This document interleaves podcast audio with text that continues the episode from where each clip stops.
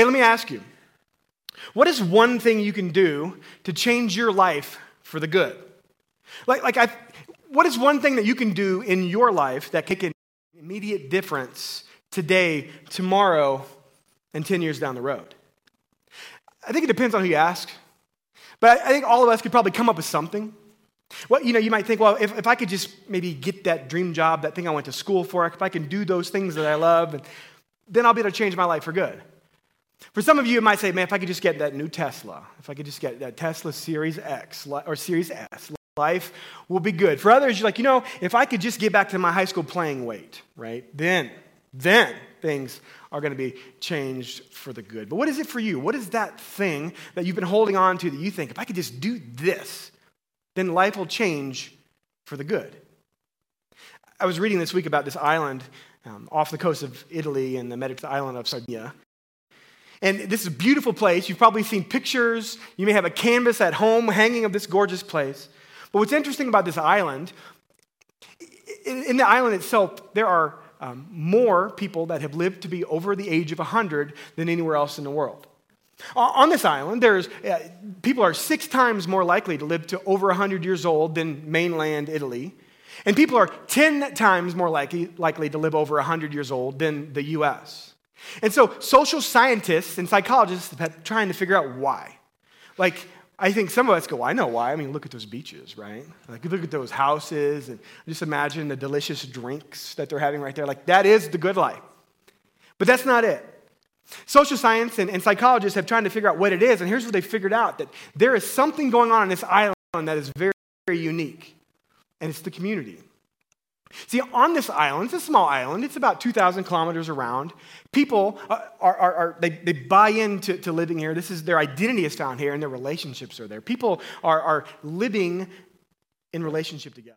You know, it's interesting. As social science has thought about these things, and psychologists have really d- d- like tried to discover what are those things that lead to health. What they've found is really interesting.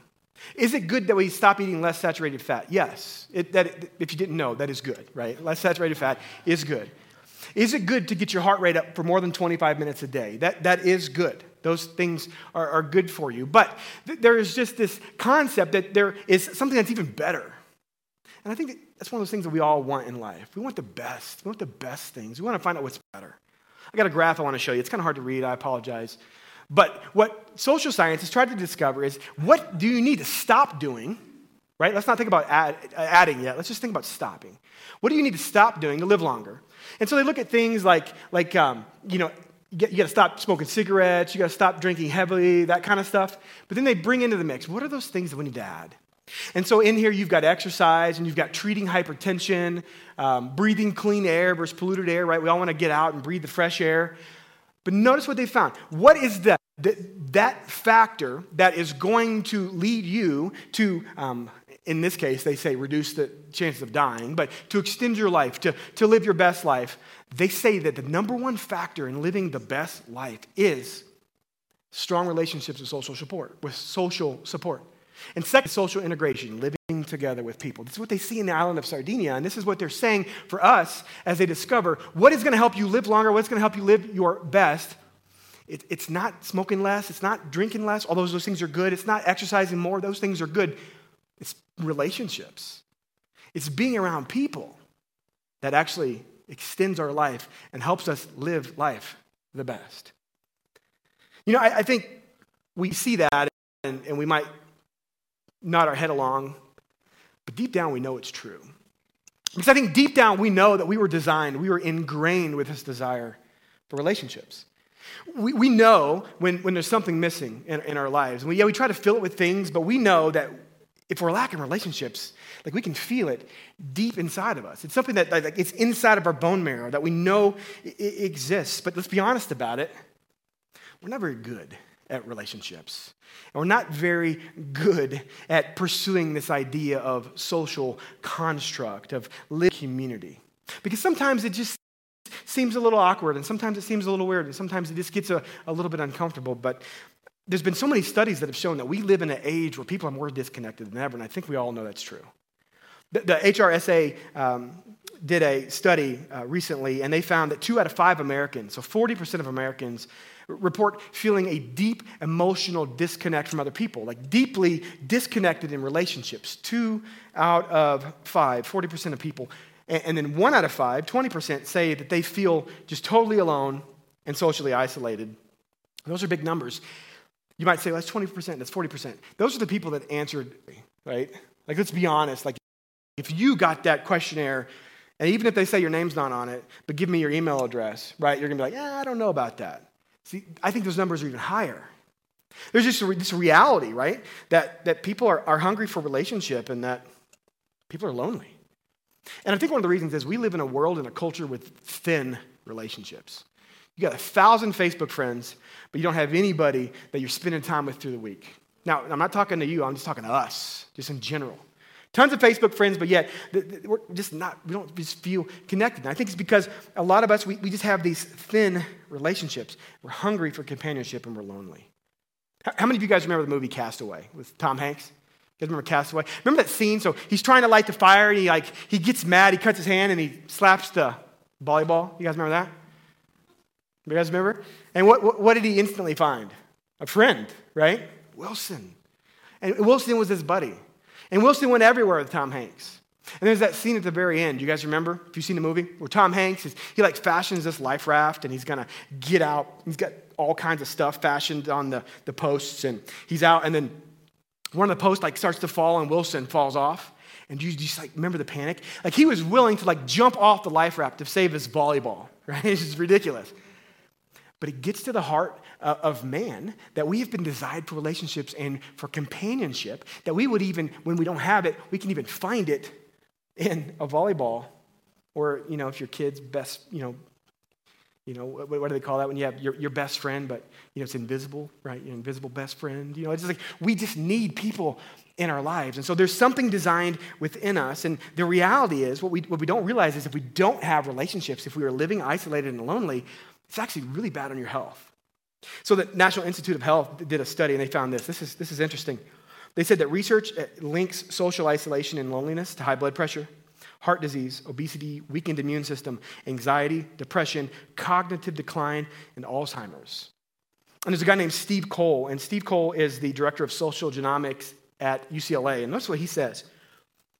This is interesting. He says that loneliness acts as a fertilizer for other diseases. The biology of loneliness can accelerate the buildup of plaque in the arteries, help cancer cells grow and spread, and promote inflammation in the brain, leading to Alzheimer's. Now, that's interesting. That's just loneliness, just being socially disconnected. And so, what we're seeing is that being lonely can actually kill you and decline your health. So, here's a question How do we combat this? How do we change this? How do we fix this? What if I told you that the way to solve this problem was not moving to some magic island off the coast of the Mediterranean? But the way to solve this problem for many of you is already right in front of you. This is what Genesis 2 is going to talk about today. So grab your Bibles, Genesis 2, verse 18. This is what Genesis 2 is going to teach us. And if you've been with us the past few weeks, we've been in Genesis chapter 2. And in Genesis 2, we see that God really kind of pivots from uh, the, the, story of creation that we see that He gives us in seven days to a narrative where He begins to fill in what was going on in creation. So last week, we dove in and we saw that God is giving us this picture of the way the world is meant to be. And He shows us the picture of how He created Adam, the very first man. He, bra- he, he breathed life into Adam's lungs and He creates the, the garden in Eden and He puts Adam in the garden and He gives Adam purpose in his work and says, Adam, I want you to take care of what I've created. And so, Genesis 2, God has really just given us this picture of the way He created the world to be. How, how many of you guys like puzzles? Any puzzlers? A bunch of you guys like puzzles? How many of you have been brave enough to do the thousand piece puzzles? Okay, a lot of you. 2,000? Anybody? 5,000? Do they even make more than 2,000? So we like puzzles at my house, but we like the 25 piece puzzles. Me and the girls, you know, we just set the edges, and man, we're good. Yeah, we're, we're, we're good. But you know, when you go to the store, let's say you're at Target, right? Or you're at, the, at the game store, and you go and you find a puzzle, what do you do first? What's the first thing you do? You look at the picture, right? You look at the picture and you see it's pretty and it's all, you know, depending on what you get, like Star Wars, like the Millennium Falcon or, or whatever it is. But you look at it and you're like, man, that's what it should look like. And then when you build it, you know, you seem like you're always like missing a piece, right? The dog got it and it's in the dog bowl and it just never fits right. Or there's always a little gap, right? It just drives you crazy. But that was the picture of the puzzle, the way it was meant to be. And Genesis 2 is the picture of the way that God created this puzzle of life to be. So we look at Genesis 2, we see the, as we said last week, the Lego box. We see the puzzle box. We see the way that God created everything to be, and it gives us his purpose in creation, and it helps direct us and give us a pattern for life. And so last week we saw that with Adam, and this week we're going to see him continue to reveal his plan for creation. But it's interesting. If you've been following along, Genesis 1 1 to Genesis 2 3, God is creating all these things and he's calling them good, right? So he creates, he creates the light. He says the light is good. He creates the land and the sky and he says it's good. He creates mankind. He creates you and me and he says it's very good. But something changes. There's this stunning shift that happens in verse 18. Notice what happens. Verse 18 God's made Adam, God's made uh, the garden, God's given Adam a job. And then in verse 18, it says this Then the Lord God said, It is not what? Good. Huh? It's been good. It's been good. It's good. It's been good. But now it's not good. He said, It is not good that man should be alone. Now I want you to notice. Notice this. So it isn't like God is building the puzzle and he realizes he's missing a piece. Like, God isn't caught off guard. God isn't like, oh, where, where's that piece at? You know, I, oh, it's over there. Yeah, it's in the dog bowl. God isn't just discovering that things aren't good. God is telling Adam and us that it isn't good. See, see God isn't like, oh, I messed up. And also notice, God doesn't check in with Adam either. He's not like, hey, Adam, how's it going, man? You having a good time with those orangutans and those zebras? Like, how's the food? Like, he's not doing that. Instead, God is telling Adam, hey, something's not right. Because he wants Adam to see.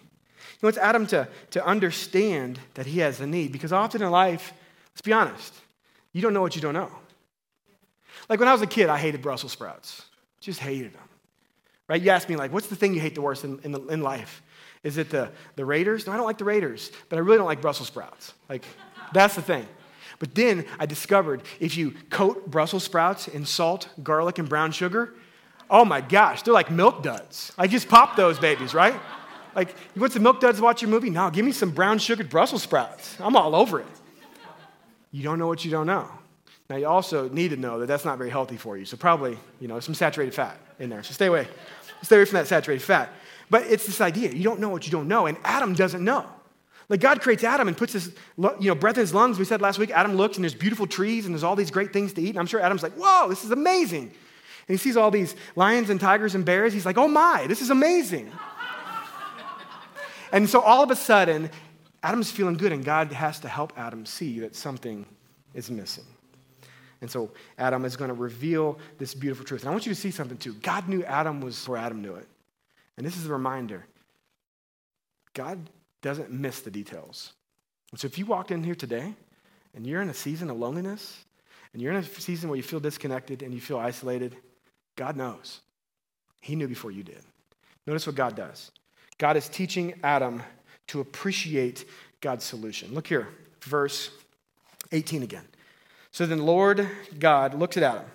He says to Adam, Then the Lord God said, It is not good that a man should be alone. I will make a helper fit for him.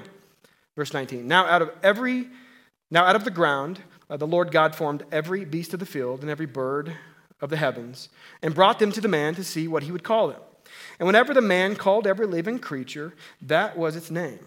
The, the man gave names to all livestock and to the birds of the heavens and to every beast of the field.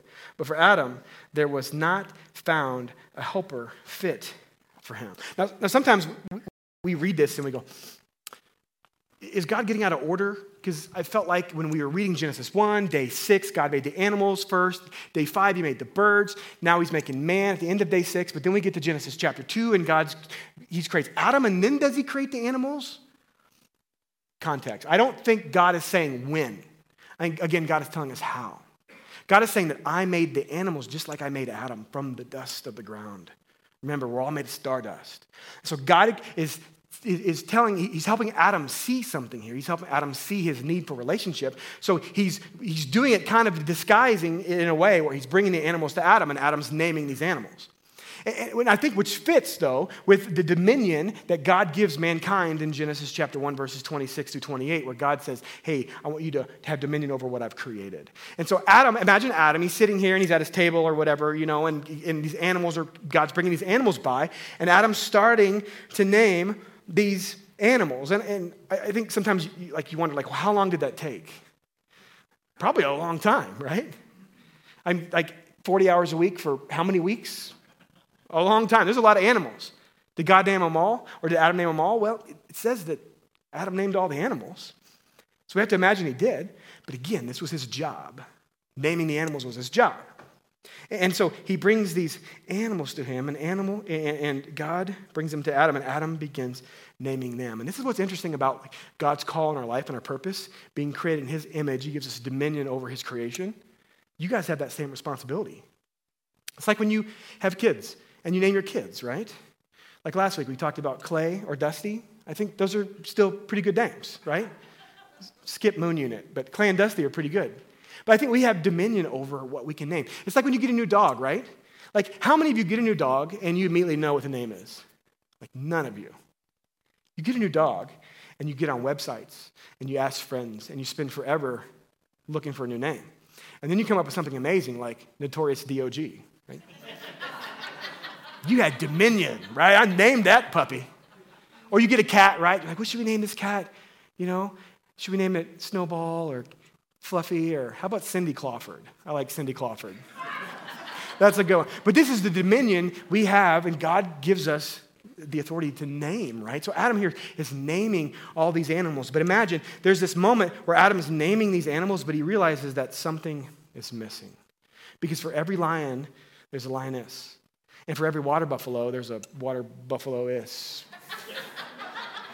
And I'm sure he's like having a good time because he sees a jaguar and he's like, Can I ride in that? Like, that's just amazing.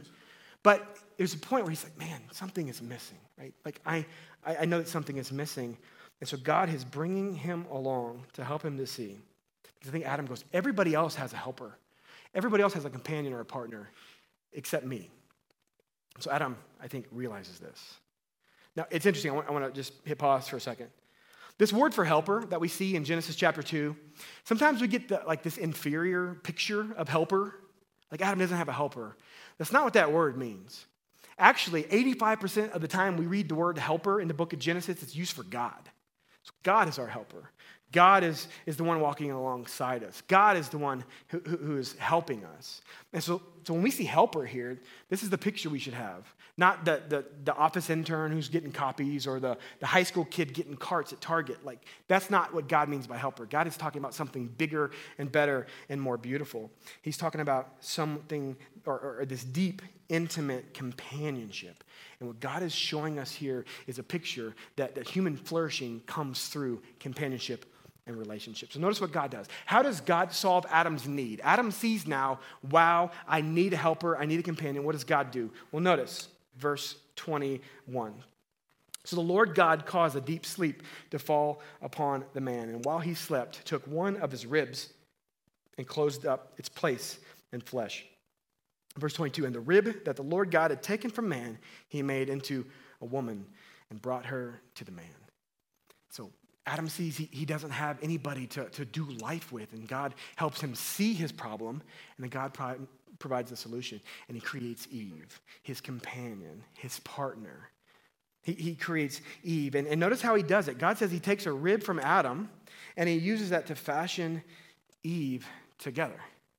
Now, I don't know about you, but anytime I read the word rib, I get hungry. But I don't, I, it's kind of wrong, like when you read it in this context. But I, I, I want to share in t- teaser for the podcast this week. The word rib that we see here actually means side. And so when, when we see God's taking a rib from Adam to make Eve, what, what we really are seeing is that God is, is creating Eve out of a part of Adam. So it's this idea that God takes one to make two, but then you're going to see later he brings those two back together to one. And it's this beautiful picture of companionship and intimacy and relationship. And so God doesn't go back to the dust to make Eve. He takes what he've already started in Adam and makes Eve. And it's this, this beautiful complement. It's this beautiful, this beautiful um, uh, piece that, that Adam was missing. And so God creates this amazing, beautiful woman, But this was God's plan from the beginning. He just waited so Adam could understand. And I think there's a reality in this for us, guys, is that sometimes we want something in our life and we are praying for something and we're like, God, when are you going to deliver? And God is just saying, hey, I'm at work trying to help you see what your real need is, trying to help you see that I'm going to provide you what you need. But we're not ready for it yet. Sometimes we have to work our way through life before we realize what it is we truly need. So I think God is teaching us this. But so imagine Adam. Adam's been naming for hours, weeks, months, animals, and all of a sudden he wakes up and there's this beautiful woman, Eve, right in front of Adam. And Adam's eyes are opened. Fellas, it's a lot like, like when you were in middle school or high school and you, you know, before you thought girls had cooties, right? And all you cared about was like baseball and football and your BMX bike. But then you realize one day your eyes are open and you realize Carrie from algebra class likes you too. You guys remember that? And all of a sudden, all you want to do is sit at home and talk on your mom's cordless phone. You guys remember cordless phones?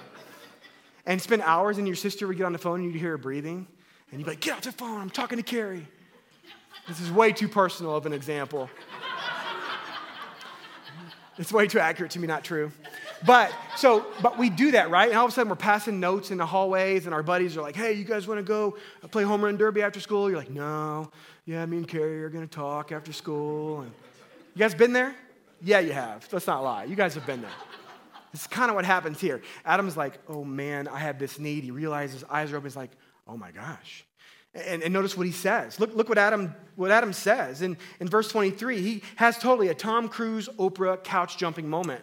In verse 23, he says, he says, This is at last the bone of my bone and the flesh of my flesh. She shall be called woman because she was taken out of man. And he was just excited because his eyes were opened and he realized, like, God had just done something amazing. And this is all that mattered right now. But I think right here, right here in Genesis chapter 2, in verse 23, 24, and 25, God is going to show us that what we are designed for is just not to, to rule over God's creation, but we are designed for deep, intimate relationships and companionship. Like, this is what we need. This is what they're finding out as they study social science. This is what the island of our Sardinia is teaching us. It's what God said 3,500 years ago in Genesis chapter 2, is that we are created for this deep, intimate relationship. And what we see, the picture that God gives us for this is marriage. He's right here in Genesis 2 24 and 25. We're going to see the first wedding, and we're going to see the first marriage. Now, I realize in this room and tuning in online that, that um, a lot of you are married, but many of you are not. And I realize that uh, many of us in this room are in just different places along the spectrum. Some of us are, are single right now, hoping to, to be married. Some, some of us are, are, single right now and have, have just walked different journeys. Some of us in this room have had our hearts broken. Some of us in this room have walked through really difficult marriages. And some of us in this room have lost the loves of our life. And I want you to know, wherever you are in this room, we love you so much. We are here for you. We are always uh, available to talk and, and to, walk in, to, to walk through these situations. But I think God in Genesis 2 gives us the picture of how He created the world to be, and He shows us marriage because He wants to teach us something very important. And if you're single right now, uh, maybe one day you will get married. And, and or, or, right now, if you're not married, you have married friends that want to that, that may be coming to you for advice, or that God wants to use you to speak into their life and to give them wisdom and advice. Because again, we're looking back at the box of the puzzle and seeing how God created the world to be. So I think in this, there's something that all of us can take away when it comes to this idea of marriage. Because God wants to use all of us. Because again, it takes a village, it takes a community. We're here to walk together as brothers and sisters in Jesus. And so, so notice what Jesus or what God tells us here in verse 24 and 25 about the very first marriage. Notice, here's what he says. He says, Therefore, a man shall leave his father and his mother and hold fast to his wife, and they shall become one flesh. And the man and his wife were both naked and not ashamed. So we see right here, Genesis 2, just two verses, really just one verse.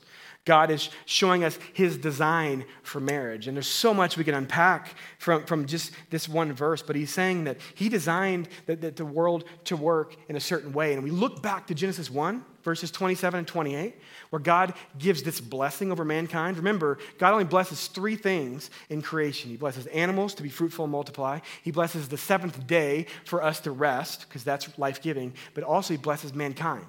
And, right here, verses 27 and 28, he blesses mankind. He says, Be fruitful and multiply and have dominion over the earth. And what we're seeing here is, is how God fills in the details of how we become fruitful and multiply and have the intimacy we were created and we crave for. And it's through the relationship of marriage. Now, you can experience companionship through many relationships and great friendships. But I just want us to see that, that while, while we have many different experiences in our lives, many good, many hard, many bad, let's look back to God's picture of the way it was meant to be, because as we pursue that together, we can recapture the beauty of what God created us for.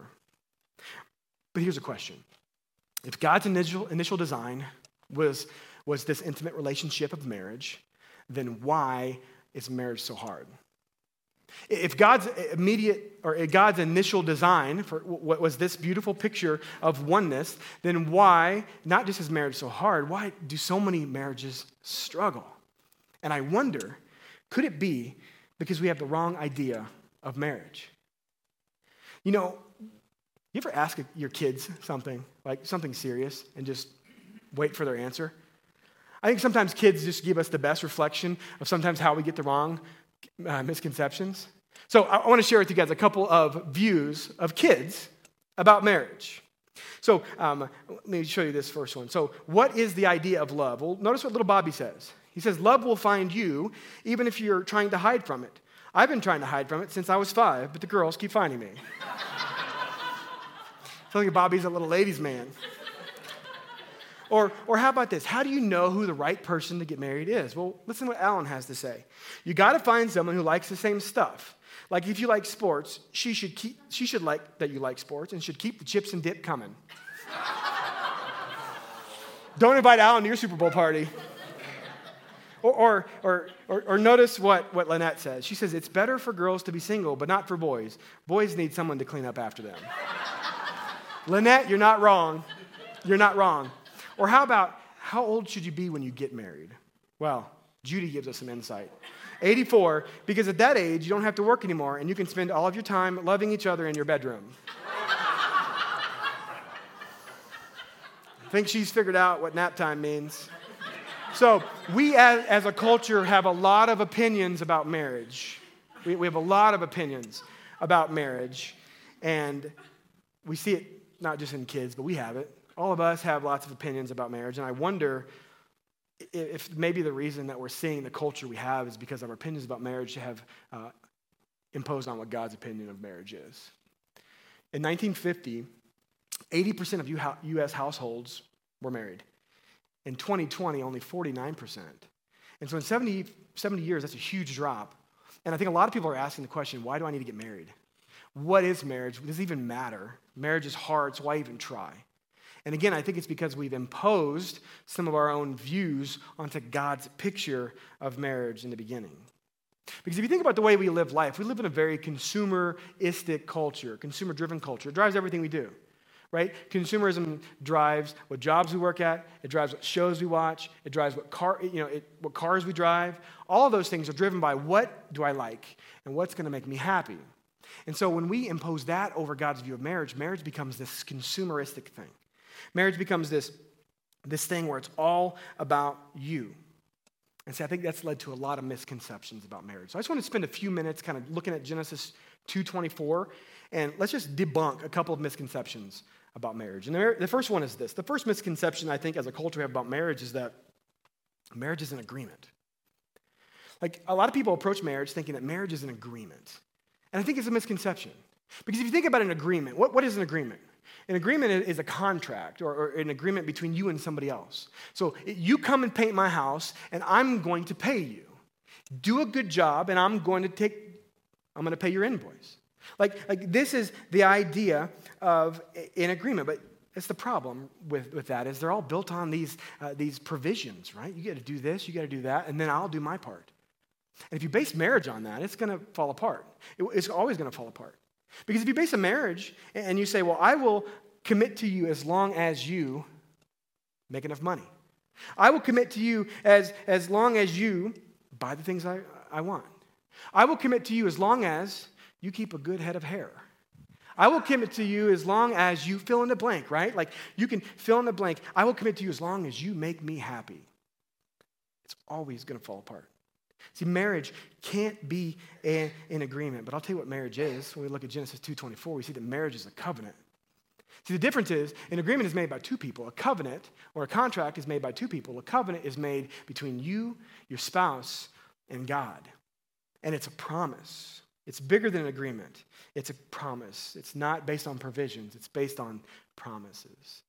Yesterday, I had the privilege of leading a, an amazing fam- or uh, leading the ceremony for one of our amazing families here at Forefront. And beautiful venue. Uh, the bride looked beautiful. The groom, the groom had looked great just tucked up and huge family. It was amazing. It was a great time. But there was this moment where we're standing in front of all their family and friends, and we're standing right there, and they're getting ready to make these vows, to take these vows, and they're making these promises. And I made sure to let them know those promises you're making right now, they're not just in the eyes of these families and friends who are here to hold you accountable, but they're in the eyes of God.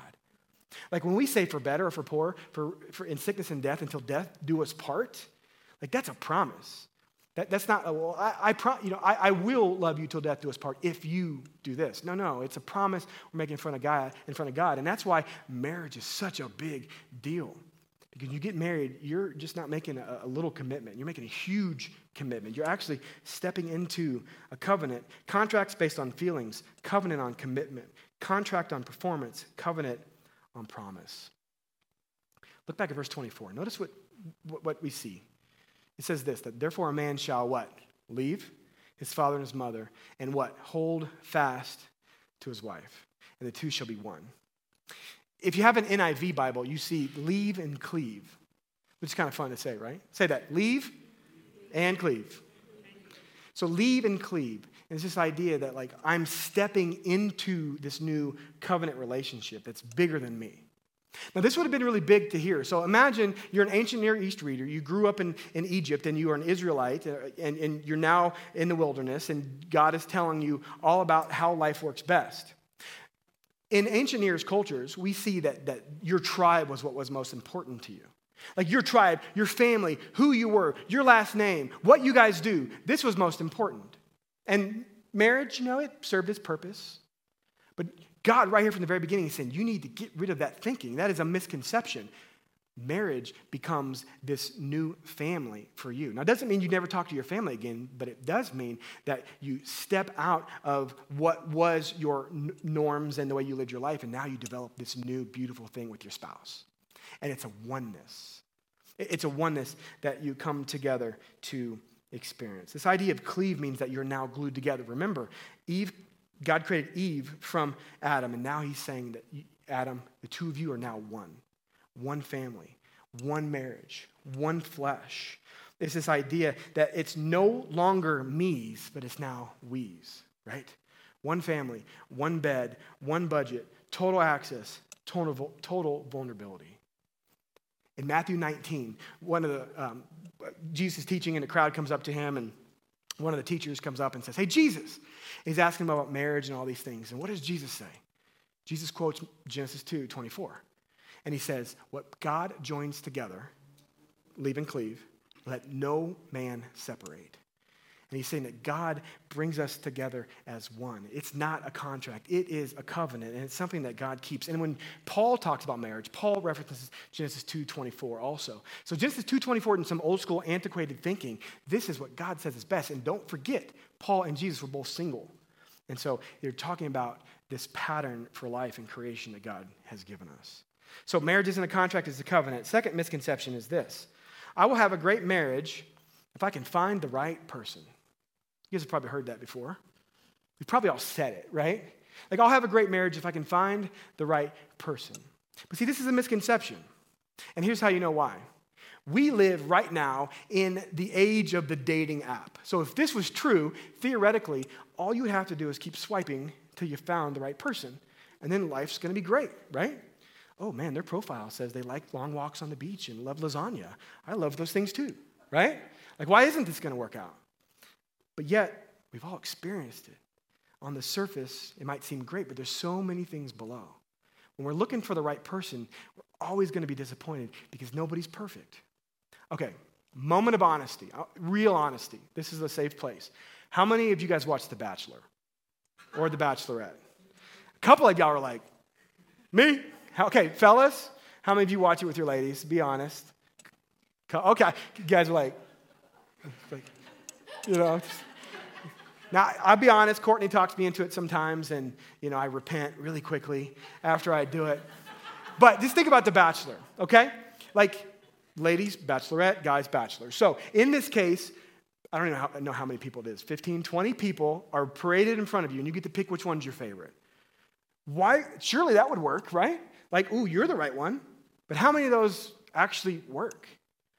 Like, how many next season of The Bachelor is the last season's Bachelor who's there with another Bachelor or another Bachelorette, and they're, they've broken up already. Some of you are like, I know, it's just so hard. It's so heartbreaking. The, the thing is, it doesn't work, and there's a reason for it because you can't find the right person. See, the truth is, while you can't find the right person, you have a great marriage when you become the right person. It's not about finding the right person to be married, it's about becoming the right person. Adam didn't pick Eve out of a group of people, Eve didn't pick Adam out of a, a group of people. No, they, they came together, and, but they focused on being the right person. I think this is what God is saying. We need to leave and we need to cleave. Because if we're always looking for Mr. and Mrs. Right, then we're going to be like Jerry Seinfeld and breaking up with everybody for any reason at all. Some pretty good, funny reasons, but still, for any reason at all. But when you focus on becoming the right person, then God will use that and God will bless that. One, one of the things that I think is amazing about when you look at how Christianity spread through the Roman Empire, and I've hit on this before, is when you look at how Christianity spread throughout uh, the, the Roman Empire in you know, the first, second, third, fourth centuries, it wasn't because of the dynamic preaching of pastors, and it wasn't because of music right? It wasn't, you know, Elevation didn't have a hit new album that just everybody loved. It was marriage. Because in Roman culture, there was this disconnect when it came to marriage. In Roman culture, marriage served a purpose. Husbands, they, their wife was for having kids, but everything else, they had somebody else. Wives hated their husbands. But when the Bible infiltrates people's lives and Jesus changes people's hearts, all of a sudden people start seeing that marriage is actually meant to be a oneness relationship. And people started living into that, but they didn't wait for their spouse to get it right. They became the right person, and it changed culture. People were intrigued by Christianity because they saw the way people were married and the way they lived out their relationships. Their marriages became the light of Jesus. And I think the same thing is true for you and me living in the culture that we live in today in America in 2022. Does God want to use preaching and, and music and, and churches and all these things? Absolutely. But does God want to use your marriage to shine the light of Jesus? Absolutely, He does. But that means to make a marriage be great and for God to use us the right way, we have to become the right person ourselves. Third misconception, our last one, I promise. Third misconception marriage is meant to make me happy. I think a lot of us have thought this, right? Well, I just want my marriage to be happy. And, and God wants your marriage to be happy too. But I think when the basis of our marriage is happiness, then we miss God's plan. I, heard a story this week about a guy who um, went to visit a, a, family member, and it was a mental health hospital, and he had a family member in there, and it was really a sad thing. And so he's walking down the hallway, and he goes by a door of a room, and he just hears this guy like saying, Diane, Diane, Diane. And he looks at the doctor and he's like, What's going on there? He's like, Well, that's the guy that got his heart broke by Diane. He's like, Oh, that's so sad. He went by the next room and there was another guy and he was banging his head on the wall saying, Diane, Diane, Diane. And he's like, Well, what's wrong with that guy? He's like, Well, that's the guy that actually married Diane. we can never base marriage on my desire to be happy because the other person is never going to be perfect. There's always going to be something that ends up in the valleys and peaks of life, causing us to wonder, well, they're not making me happy enough. So I think that, that that's just the problem. And so I wonder, what if God didn't design marriage to make you happy? But what if God designed marriage to make you holy? What if God had a bigger purpose in marriage? Does God want you to be happy? For sure. Do you want to be happy in your marriage? No doubt. But what if God's got a bigger purpose for marriage than just making you happy? But that he wants to use the picture of marriage to make you holy. Notice what Tim Keller says this. Tim Keller says, he's given a definition of marriage. He says this According to the Bible, God devised marriage to reflect the saving love for us in Christ, to refine our character, to create stable human community for the birth and mature and nurture of children, and to accomplish all this by bringing the complementary sexes into an enduring whole life union. What Tim Keller is saying is that, that God wants to use marriage to, to shape us into living more like Jesus. When you look at the Bible and you look what the Bible has to say, especially when you go to Ephesians chapter 5 and Paul's talking about marriage, you see this picture where, where God is saying that marriage, husband and wife, is like Jesus and the church. And we see this term over and over in the Bible where the church is the bride of Christ. Now, I know some of you fellas, you might not like being called the bride of Christ, but you ladies, sometimes you have to deal with being called sons of God. So we all have to kind of wrestle with the, the language a little bit, but you get the idea. See, there's this picture that as the husband is to be like Jesus to the, was to the church, to his wife. And so the husband is to sacrificially give his life for his wife, to sacrificially love and lead his wife. And then, just like the, the, the, the, the wife is to be like the church, Jesus gave his life for the church, and we respond in love, honor, and respect and follow Jesus. The picture we see in the Bible of marriage is that the husband gives his wife for his life and for his wife, and his wife responds with love, honor, and respect. And that picture is meant to show us that Jesus is always pursuing us, that Jesus is always coming after us. And just like following Jesus helps reveal our, our, our, sin and helps reveal the times we fall short, marriage helps reveal our own sinfulness when we mess up. And God uses that to shape us and form us more into the picture of Jesus so we can live more like Jesus. I love how my pastor back home in Missouri would say it. Keith Simon would say marriage is designed to point us to Jesus, all the way back in Genesis chapter 2, verse 24. So here's a question for you as we wrap up. I'm going to invite the worship team forward. Here's the question How is God using your marriage? How, or, or, or if you're not married, how is God using the marriage of a friend or a family member to show you Jesus? To show you the love of Christ, that He came and He gave His life for you so that we can have life. See, Jesus wants your life to look more and more like His. And marriage and, and intimacy and, and, companionship is one of the ways that He shapes us. Last summer, I shared this with some of you before, but my grandpa, um, almost 92 years old, the Lord called him home. And he and my grandma, she just turned 92 last summer as well. They have been married, they just celebrated their 71st wedding anniversary before he passed away. 71 years.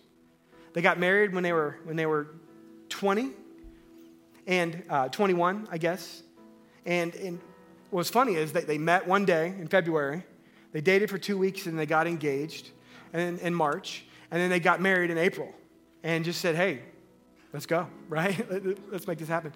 And we're married for 71 years. You know, there's a recent Harvard study that came out that said that people who, who um, who live in a happy marriage, a good marriage, end up living longer than people that don't.